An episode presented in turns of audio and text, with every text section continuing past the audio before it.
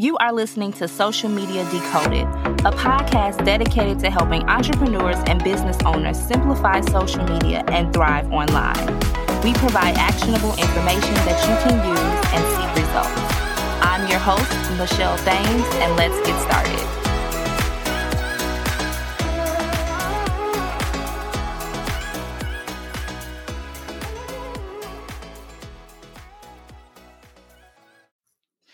Hello, everyone, and welcome back to the Social Media Decoded podcast, the number one podcast that help you understand social media better so that you grow your business, get more clients, and monetize. And today I'm so excited, just like I get excited when we talk to all of our amazing guests. We are going to be talking to Courtney, and we're talking about quality over quantity, mastering brand negotiations, and so much more. You guys know this is going to be a juicy episode. So, Courtney, welcome to the Social Media Decoded podcast. I'm so excited to have you today. Thank you, Michelle. I'm so excited to be here and like chat all the things. Yes. So, why don't you introduce yourself and let us know more about your business and how you got started? Yeah, of course. So, my name is Courtney Bagby Lupilin, and I am the founder and CEO of Little Red Management, which is a management company that mostly manages reality stars. I also do manage some other talent, but I manage their brand partnership. So I'm negotiating all day long with your favorite brands um, and how they can work with clients of mine from my clients or talent. So, talent of mine um, for their brand. So, I also got started about four and a half years ago. I can't believe it. It's already been four and a half years. But I always had a love for reality TV, and I feel like I could go down this whole rabbit hole of like how I got started and stuff. But honestly, long story short is that I'm just a huge fangirl at heart and like would slide into the DMs of multiple creators and talent that I loved and um, would sort of connect with them that way. I also worked at a talent agency for about a year before I started my business, where I was able to sort of learn more the behind the scenes, I should say. Um, and I they worked with more Michelle like A-listers and other like actors and actresses and I just really always wanted to work with reality TV people because that's the the sort of talent that I knew and loved and watched. Um, so that's how I ended up working in with reality TV stars and sort of starting Little Red Management. Ooh, so juicy. And I love just hearing other people's stories of how they got started. And it's just always so exciting to learn about that. So cool story. I love that. Thank you so much for sharing. It's just so interesting. I just love, love, love all things. And I used to watch a lot of reality TV. Not, not so more now, but I definitely like, I am a millennial. So it's so many re- reality TV shows like back in the day, the real world and all these things. So they humble beginnings, There's right? Probably, humble beginnings there's probably too many for you to even keep track of at this point because I know that I feel that way. yes, yes. So I want to talk about quality over quantity because a lot of people focus on, oh my God, I need all these people, right? And so when it comes to followers on social media, many people believe that follower count is like the primary main thing that they should be focused on, which is probably not, right? And if especially with influencer marketing. So let's talk about micro influencers and nano influencers and some of your clients who are making money in that area and they don't have like hundreds of thousands of followers. Yeah well i think it's hard because michelle there's there's so many different things that you can get out of content creators at this point right? Like there's like every brand and company has their own goals. So like if you need more content to use in paid ads, maybe, or just want more people out there promoting your brand, because that can kind of help with word of mouth and brand awareness as well, then that's when you're maybe working with more micro creators where it's more about the content they're creating and the high quality content and maybe using that content in their ads and, and even on their Instagram, right? Like organically versus paying top dollar for a macro creator. Yeah, and I, I, definitely get that. And so brands like are really brands are really doing more when it comes to influencer marketing. I want to say that it's still so new and people feel like there's there may not be enough time for them or there may be so many other people doing something like this. What do you say to somebody who's feeling that way? Like that yeah. is too oversaturated. Look, advertising in general, in general, is oversaturated. People are throwing ads. I heard some crazy statistic, and I wish I remembered it right now, but it was something about like a normal uh, consumer or person is thrown like thousands of ads a day. I mean, there's something crazy like that. Like whether you're walking outside or scrolling Instagram or driving to the mail, right? Like to the post office, like no matter where you are, there are ads in front of you and it's always going to be oversaturated. There's always going to be so much. I think the biggest point is is like figuring out who your consumer is and how you're going to be able to target them the most cost efficiently, right? Like and and be able to have those resources for it too because I also think that there's something to be said about like knowing like you can't you don't want to just throw money at influencers to throw money like oh let me just try this. Like no like you have to be very strategic in the fact that like if you're going to put money into influencer marketing that you're going to be able to measure it right? Because like without being able to measure it it's like are you even spending ad dollars right? Like so i think that the biggest thing is is that make sure that you have make sure that you're able to feel educated enough before you're just putting money in influencer marketing or honestly any advertising in in general because I think that a lot of people just sort of throw money places on on Meta or TikTok and like, oh, let me just do this, and like they don't have someone educated enough to like tell them if that's the right move. You know what I mean? Yeah, definitely, definitely. But that's some good tips, and I hope that you all were taking notes. Gems always being dropped on the Social Media Decoded podcast. So, Courtney, thank you so much for those gems. So, I want to talk about negotiations, right? Because we have these brand deals and we want to no- negotiate and we may not know how to do that. So, what are some of your top tips for negotiating brand deals to create strong, mutually beneficial relationships? Because I'm sure that there's many of times where it's like focus so much on the creator and not so much on the brand, or vice versa. So, what do you? Ha- what are some tips that you have about building those mutually beneficial relationships, and how can the creators implement it today? Yeah, I think a lot of it is building the relationship with the manager or the creator in some capacity, right? Because a lot of the times, like, I know that if I'm working with someone, and I've actually said this before, like, if I'm working with someone over and over again and stuff, like, I want to make sure that we're working together and we're going to be working together long term. Like, my goal is always a long term relationship versus a one off post, you know? So, like, I want to understand their their goals of the campaign in order to figure out how we can best work together.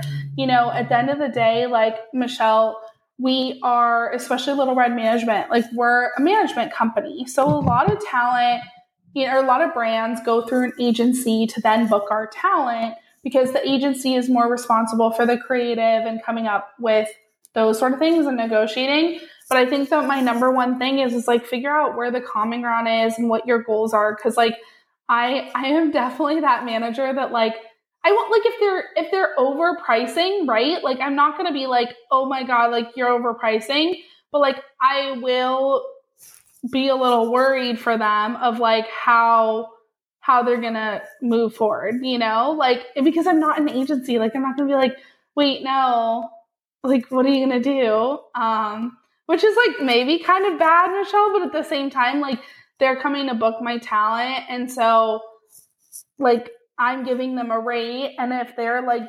overpaying, like, I don't know why they're doing that, you know? Um, but I think that the number one thing with negotiations is like also like laying your cards on the table and being like, this is what I have. Like, do you think I could work with three people for this, one person, whatever? And like having that open dialogue. Um, and also like that trust with that person that they're not going to like oversell too. Because like some people, like an agency told me that recently, like, Courtney, I'm scared if I tell you the budget, like you'll just take up the whole amount. I'm like, well, no, like, because I want to get, I want to work with you for as long as we can and for as many people. So if you tell me, hey, we have $10,000, like, but I need three creators on this, I'm to figure out how you, we can do that, you know? Um, and if you're like, I have $10,000, like, do you think that's too much or too little? Like, I'm just going to send who I think would do it for $10,000, you know? So that's kind of long story, right? No, but that's a good that's a good view because I think we forget like budgets and all these things. It matters. And sometimes brands may not be in a place to hire an influencer that may have a hundred thousand followers, but we can work with micro influencers, you know, and get even even as much reach. If you would have thought like some hundred thousand, if you work with them, you may not get no reach. So it just really depends like on the person, on their true audience, on the influence that they actually have, like and what they've built with their community. Well, and I think, Michelle, what I've noticed more and more, and what I'm trying to even teach my team about is if someone goes, you know, sometimes I'll pitch people with 100,000 followers and they'll go, oh no, we don't have budget for that. And I'm like, well, no, like tell me what your budget is. If it's $1,000 per TikTok, $500 per TikTok, whatever it is, communicate that to me because I'll send you people based on the brand and the product that it is I'll send you people that will do that right. You know, like, like, yes, will that person sometimes be $3,000 for TikTok and then they would do this for $500? Maybe yes, but like it all just depends on this, the brand that it is and like the creative too at the end of the day. And if they like want to work with them. So I always like, I always dislike when it's sort of like, you know, closed off of like, oh, they're too expensive for me or whatever. I'm like, no, like tell me what you have and like let's figure out how we can work it together or I'll send you a list of people that are willing to do that right, you know? And especially like it always depends how busy they are or not, you know? Like there's so many different factors, but I always like to like have those open conversations of like just tell me like what you could do and all like I want to make sure that it's a good deal for you too. And also make sure that my clients like the ones that like that they'll still feel like it's fair, you know? Like I'm not going to pitch people that won't like that offer, you know? Definitely. This brings up another another question that I do have. Yeah. I I've worked in influencer marketing as well, so I know like putting together campaigns like this can take a long time. When should brands even think about reaching out to influencers to work on campaigns. Like if you have a product launch coming up and you need influencers to help you with your launch, how soon should you be thinking about working with influencers okay, or so reaching like, out? I saw that as like a question recently too that was like sort of in one of the Facebook groups I'm a part of. And it's so interesting because I have people that reach out six months from now, you know? And I also have people that reach out a week from now trying to get something live, right? Like let me use budget before end of month. Like that's a thing too. So I think that, you know, as a question, is it ever too early? I don't know. I don't really think so. I mean, I'm always shocked, Michelle, if people actually have the bandwidth to start six months ahead of time, right? And getting things locked in six months ahead of time. But if you have the bandwidth to do that, like, I don't think it's too early because before you know it, you know, you're booked up and I know the talent of mine that are really busy are always booked up, you know, a month ahead of time, two months ahead of time. So I do think, you know, the safety net, I feel like is always if you can give talent at least four weeks, right, from like sending content, that's great. My other rule of thumb, Michelle, um, is my clients like to have at least, I would say not all of them, but most of them like to have the product in their hand for at least a week or two before creating content so that they can try it or just gives them time to do that, right? And create content. So I do love that rule of thumb too, like making sure that they have product for a week or so beforehand. And honestly, if you can send them product before, even when you're negotiating, I think that's even better too, because you can start getting the product to them. Oh, these are some really good tips, and I am I'm excited. Thank you for sharing this and clearing the air and letting us know, like, really what we should be like forward thinking ahead, what we should be thinking about, and all the things. So, thank you so much. Of course. So, this is one of my favorite parts of the podcast, one of my favorite sections. It's the books and resources section. So, have there been any books or resources that have helped you along your entrepreneur journey and or that have helped your clients that you think anyone listening would really benefit from? Because we love books. We have Libby, we love Audible, we love all the things. So, we are here for the resources. You know, it's so funny because I am not a reader, so you'll get mad at me that I don't have any books. But podcasts, I really like I think I more so look more towards like entrepreneur and like managing people, like managing employees. Um, when I look to like resources, so I love like how I built this by Guy Raz. I don't know if you've heard it, but it's definitely an amazing podcast just talking to entrepreneurs and how they started. Um, and I always learn some sort of tips and tricks there.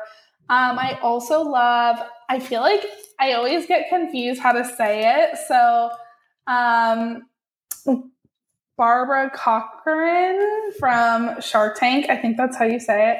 She has a really good podcast on like how to manage people and like tips and tricks that like entrepreneurs always ask her. So I love that too. She has like a question and answer section. Um, but I feel like those are the two that come to mind. I would love, I'm going to like look back, Michelle, at your other resources because I would love for some more like social media aspect um, resources and also like talent management resources because I think that that would be super helpful. Or like the art of negotiation or something. I think that is a book, maybe. I don't know. Yes, but no, we love podcasts too. So thank you so much for sharing those podcasts. So yes, we are open to amazing podcasts that we can listen to. I did not know Barbara had a podcast. We will definitely check that out. It was and thank great. you so much for sharing that.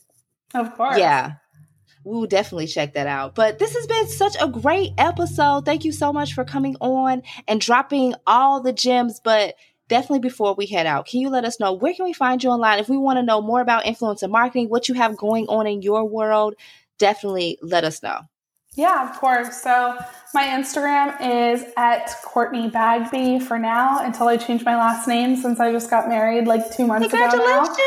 Thank you. So it's C O U R T N E Y B A G B Y. But I also um, put some social media tips and stuff on my Little Red MGMT Instagram page. So Little Red MGMT. And you can see like some of the cool campaigns that I've done and also like some tips that I like to give brands and talent. Sometimes uh, they're mostly for talent, but I would say brands can uh, learn too from them. Yes. Well, thank you so much for coming on the Social Media Decoded podcast and letting us know all the amazingness about influencer marketing is not overcrowded. Thank we don't you. need a hundred thousand followers. We can totally be influencers, work with brands, and work with amazing people like you who can help us work with the brands that we want to work with. So thank you for doing this work. And I, I know for a fact that it's important and that influencer marketing is still so fresh and new. So we still have lots and lots of ways to go. Um, if you're listening and you're like, I want to get into this, there's still time and it's not oversaturated you can you can go in any different lane right? It's so many different lanes. So thank you so much. This has been such an amazing episode and we will talk to you all in the next one. Peace. Thank you. Thank you so much for being a listener of the Social Media Decoded podcast. Thank you so much for tuning in into today's episode. I hope that you got some gems. If you got some gems, make sure to tag me on Instagram at Michelle L. Thames and share those gems with me. I cannot wait to talk to you all in the next one.